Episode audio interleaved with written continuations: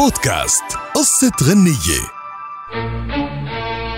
كثير هي الأغنيات الخليجية اللي انتشرت عربيا وذاع صيتها قصة غنية لليوم مع رائعة الموسيقار الراحل طلال المداح.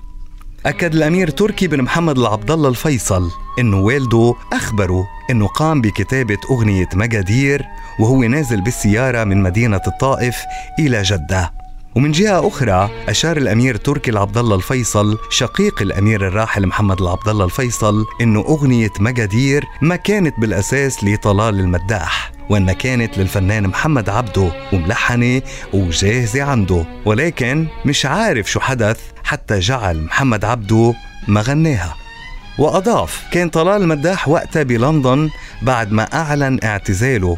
اللي رجع عنه مرة أخرى وما عارف شو هو سبب حالته النفسية اللي دفعته لاتخاذ هذا القرار.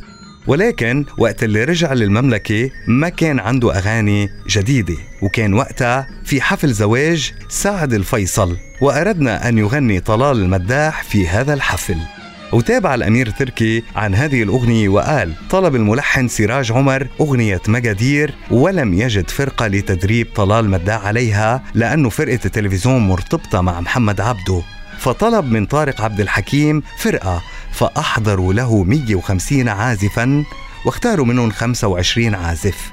وكانوا كل يوم يعملوا بروفات على أغنية مجادير وقال الأمير تركي المفروض إنها كانت ضربة قاضية لطلال لأنه ما عنده شيء جديد ولأنه عنده حاجة كويسة رح يقدمها في حفل الزواج. وبهالوقت كان محمد عبده رح يغني بالحفل يا طائر السعد رفرف. يعني المفروض كان إنه يكتسح طلال لو ما عنده هالأغنية الجديدة. وقال بعد ما غنى محمد عبده أغنية يا طائر السعد رفرف طلع بعده طلال مداح وأول ما عزفت الفرقة أغنية مجادير. نظر محمد عبده للأمير محمد عبد الله الفيصل مستغربا فقال له الأمير الأغنية من سنتين عندك وما غنيتها إيش تبغاني أسوي بك؟ وهيك تسجلت أغنية مجادير بصوت طلال مداح لتكون وحدة من أشهر ما غنى بمسيرته الفنية. مجادير يا قلبي. العنا مجادير وش ذنبي أنا مجادير وتنتي حياتي مشاوير. وأتمنى الهنا مجادير